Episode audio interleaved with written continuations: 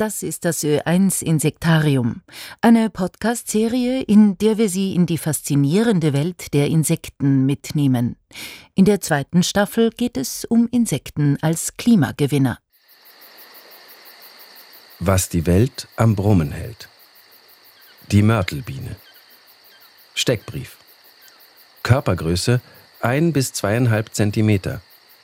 Die asiatische Mörtelbiene, die auch schon bei uns heimisch ist, kann bis zu 4 cm groß werden. Nahrung, Pflanzennektar. Feinde, Vögel, unter anderem der Bienenfresser. Außerdem Hornissen. Lebenserwartung. Als Larve mehrere Monate, schlüpft im Frühsommer und lebt als adultes Tier nur wenige Wochen. Mörtelbienen brauchen Wärme und sind daher Klimagewinner. Manche Arten finden jedoch durch die frühere Blüte von Frühblühern zum Schlupfzeitpunkt keine Nahrung mehr und sind daher Klimaverlierer. Wildbienen und damit auch die Mörtelbienen sind vor allem durch Bodenversiegelung, landwirtschaftliche Monokulturen und intensive Verbauung von Flächen gefährdet.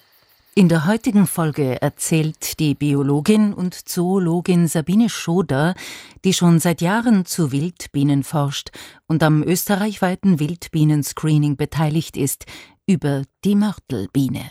Seit 2 Monaten bin ich jetzt an der BOKU Wien auf der Universität für Bodenkultur und bin jetzt hier im Zuge einer Dissertation für ein Wildbienen-Monitoring-Projekt angestellt. Es handelt sich dabei um ein großflächiges österreichweites Monitoring, das auch andere Tiergruppen beinhaltet. Und wir hier auf der BOKU haben den Teil der Wildbienen inne, gemeinsam mit der Universität Salzburg, die dann eher den Westen monitoren, während ich mit einer Gruppe aus verschiedenen Spezialisten, Spezialistinnen für Wildbienen den Osten monitoren. Das Projekt ist eines der größten Insektenmonitorings, die es in Österreich bisher gab. Es läuft über 2 Jahre. Daran beteiligt sind mehrere Universitäten und wissenschaftliche Institutionen. Wenn Sie also Menschen sehen, die den Blick nach unten in Wiesen stehen und ein Clipboard in Händen halten, auf dem Sie immer wieder kleine Striche in eine Tabelle eintragen, fragen Sie sie nicht, ob sie Hilfe brauchen. Es sind Insektenforscherinnen und Forscher beim Zählen. Es gibt insgesamt 200 Standorte, das sind Quadranten von 625 mal 625 Meter. Die sind quer über Österreich verteilt. Das ist in Anlehnung auf vorhergegangenen Studien, die PINATS 1 und 2. Ein Durchgang war schon in den 2000er Jahren und ein nächster Durchgang dann 2017, 18 und jetzt ist es eben schon der 3. Durchgang, wobei das jetzt eben noch ausgeweitet wurde. Das Umweltbundesamt ist auch beteiligt, da werden auch andere Tiergruppen mitgemonitort. Also es gibt auch ein Monitoring für Tagfalter, für Heuschrecken, für Gefäßpflanzen und Vegetation im Generellen. Und wir hier spezialisieren uns eben auf die Wildbienen. Also man schaut immer von dieser Linie 1 Meter nach links und rechts und auf Blickfang oder Blicksichtung schaut man eben, was für Wildbienenart sieht man. Es wird dann, wenn möglich, im Feld bestimmt und was im Feld nicht zu bestimmen ist, wird dann danach im Labor analysiert, also unter einem Binokular. Dank dieser Mühe wissen wir ziemlich genau, wie es um die Insektenwelt bestellt ist. Jetzt aber begeben wir uns an Sabine Schoders Arbeitsplatz, die Universität für Bodenkultur in der Gregor-Mendel-Straße im 18. Wiener Gemeindebezirk. Hohe, lange Gänge, breite Treppen, Deckengemälde, Schaukästen mit ausgestopften Tieren. Hier wird auch zu Insekten geforscht und hier erfahren wir nun alles über die Mörtelbiene.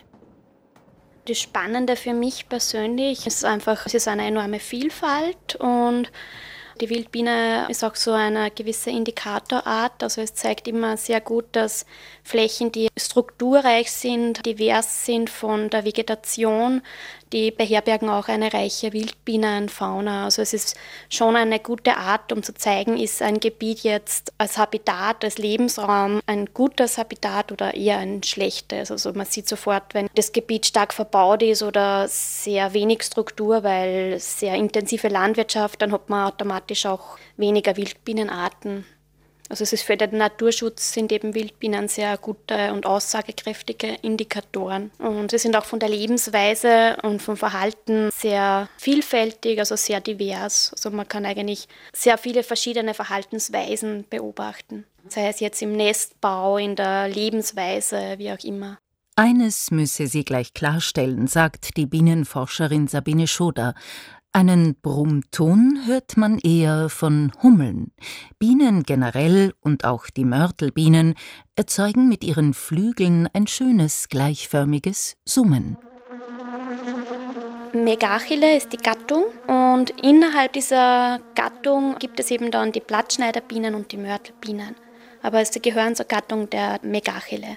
Mörtelbienen erkenne man auch daran, dass sie keine Pollenhöschen tragen, sagt die Biologin Sabine Schoder. Also es sind generell schon eher große Bienen, bis zu 2,5 Zentimeter circa.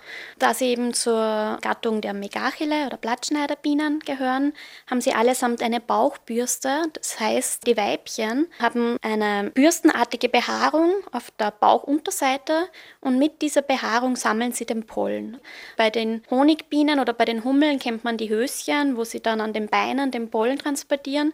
Und bei den Mörtelbienen, wie auch bei allen anderen Blattschneiderbienen, ist es eben so, dass sie den Pollen am Bauch transportieren. Mörtelbienen leben solitär. Es gibt keine Königin. Sie bilden keinen Staat. Jedes Weibchen ist fruchtbar und kann Eier legen. Die Männchen und die Weibchen ernähren sich von Nektar, wie alle Wildbienen. Also es ist für die eigene Energie. Und für den Nachwuchs benötigen sie den Pollen von verschiedenen Pflanzen.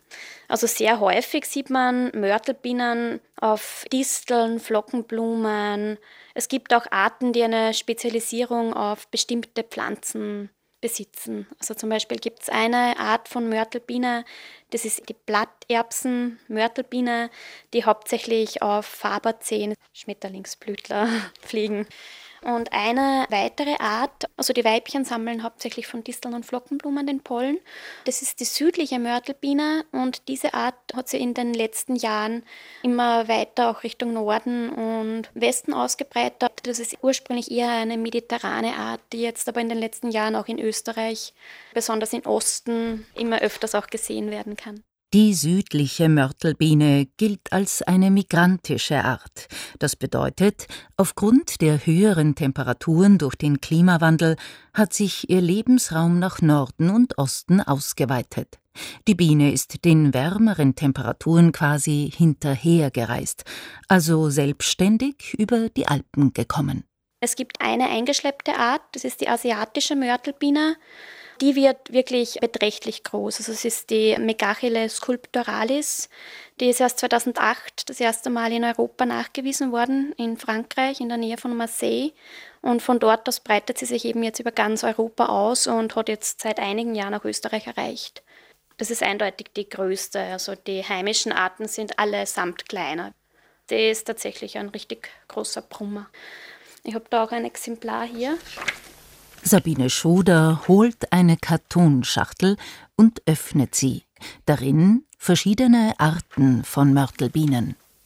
Sie sind durchwegs eher dunkel gefärbt, aber es gibt auch wieder sehr starke Variationen. Also es gibt eine Art in Österreich, das ist die Megachile parietina, die komplett schwarz ist. Das Weibchen, die Männchen eher bräunlich. Die meisten anderen Arten gehen eher so ins Grau bis Bräunliche. Unter den Mörtelbienen sticht eine heraus. Sie ist 4 Zentimeter lang, sehr kräftig gebaut, erinnert an eine Hummel und ist doch eine Biene. Die zuvor erwähnte Invasorin, die asiatische Mörtelbiene, die in die südfranzösische Hafenstadt Marseille gelangte. Von dort aus erobert sie nun den europäischen Kontinent als neues Habitat. Es wird vermutet, dass sie über Holzlieferungen von Asien gekommen ist. Ich bin mir jetzt gar nicht sicher, ob mit Schiff oder über irgendwelche Flugzeugtransporte, also vermutlich über Holzlieferungen. Ich glaube, es waren Paletten oder so, dass sie im Holz mit Nestern irgendwie dann hertransportiert wurde. Auch das weiße Stängelbecherchen, ein asiatischer Pilz, der in Österreich seit einigen Jahren das Eschentriebsterben hervorruft, wurde mit Palettenholz eingeschleppt. Im Fall der Bienen muss sich jedoch niemand Sorgen wegen des Eindringlings machen. Die asiatische Mörtelbiene macht den heimischen Bienenarten keine Nahrungskonkurrenz, sagt Sabine Schoder. In der Wiese sieht man es eher selten. Also diese asiatische Mörtelbiene ist sehr häufig zu finden beim japanischen Schnurbaum. Das ist so ein Parkbaum und da ist sie eher in der Baumkrone. Also ich muss sagen, ich habe sie selbst noch nicht so häufig gesehen. Also man muss schon aktiv danach schauen. Also wenn man diesen Baum sieht und man schaut eben dann rauf, dann sieht man sie immer wieder mal. Es ist jetzt keine Art, die man jetzt so leicht irgendwo am Boden auf irgendwelchen Blütenpflanzen oder so beobachten kann. Das Charakteristische an allen Mörtelbienenarten sind die Nester, die sie bauen. Kleine, halbkugelförmige Bauwerke aus selbst hergestelltem Mörtel, die sie an Stein- und Ziegelwände kleben. Mit Speichel, also körpereigenem Sekret, Pflanzenmaterial, fein zerkautes und eben Sand. Zerkaut sie das Material und mörtelt dann nach und nach eben diese halbkugelförmigen Strukturen. Die Nester der Mörtelbienen finden sich an Hauswänden, auf Felsen und Klippen, aber auch auf Grabsteinen oder Denkmälern, meist in südlicher Ausrichtung, also in der prallen Sonne. Da fängt sie eben dann damit an, dass sie so nach und nach diese mörtelige Masse aufschichtet und in dieser halbkugelförmigen Mörtelmasse befinden sich dann eben so Zellen, wo sie dann ihre Nachkommen mit dem Pollen, Nektarproviant reinlegt. Es gibt Arten, die wirklich nur diesen Mörtel verwenden und dann gibt es aber auch Arten, die Blattstücke noch zur Auskleidung der Wände verwenden. Es wird vermutet, dass dadurch das Klima im Inneren dieser Zellen optimal aufrechterhalten bleibt, dass es weder zu trocken wird noch zu feucht, dass einfach optimales Klima für die Brut dann im Inneren herrscht. Die Brut ist somit warm gehalten, gut geschützt und mit Nahrung versorgt. Die Ausgänge werden dann auch wieder mit so einer Pflanzenmörtelmasse verschlossen und dort drinnen entwickeln sich dann die Nachkommen. Aus den Eiern schlüpft eben dann die Larve, die sich von den Pollen-Nektarmaterial ernährt und die Larve kommt dann über den Winter in ein Ruhestadium und im Frühling geht dann die Entwicklung weiter und es schlüpft dann das fertige Insekt. Die jungen Bienen haben bereits so gut ausgebildete Mundwerkzeuge, dass sie sich problemlos durch den Zellenverschluss, der ebenfalls aus Mörtel hergestellt wurde, durchbeißen können. Und dann beginnt wieder alles von vorne.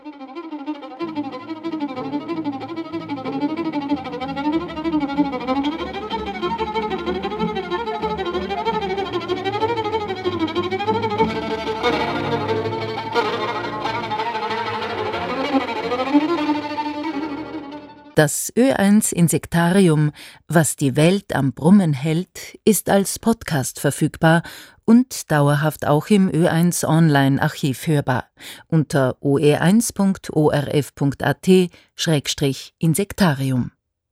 MitarbeiterInnen dieser Staffel Sonja Bettel, Julia Grillmeier und Sabine Nikolai. Redaktion Monika Kaltschitsch. Idee Ulrike Schmitzer. Gesprochen haben Karin Lienortner und Martin Fischer. Es gibt übrigens 40 Ö1-Podcasts, von Nachrichten und Reisen über Literatur und Digitalem bis zu Historischem und Klassischem. Zu hören überall dort, wo es gute Podcasts gibt.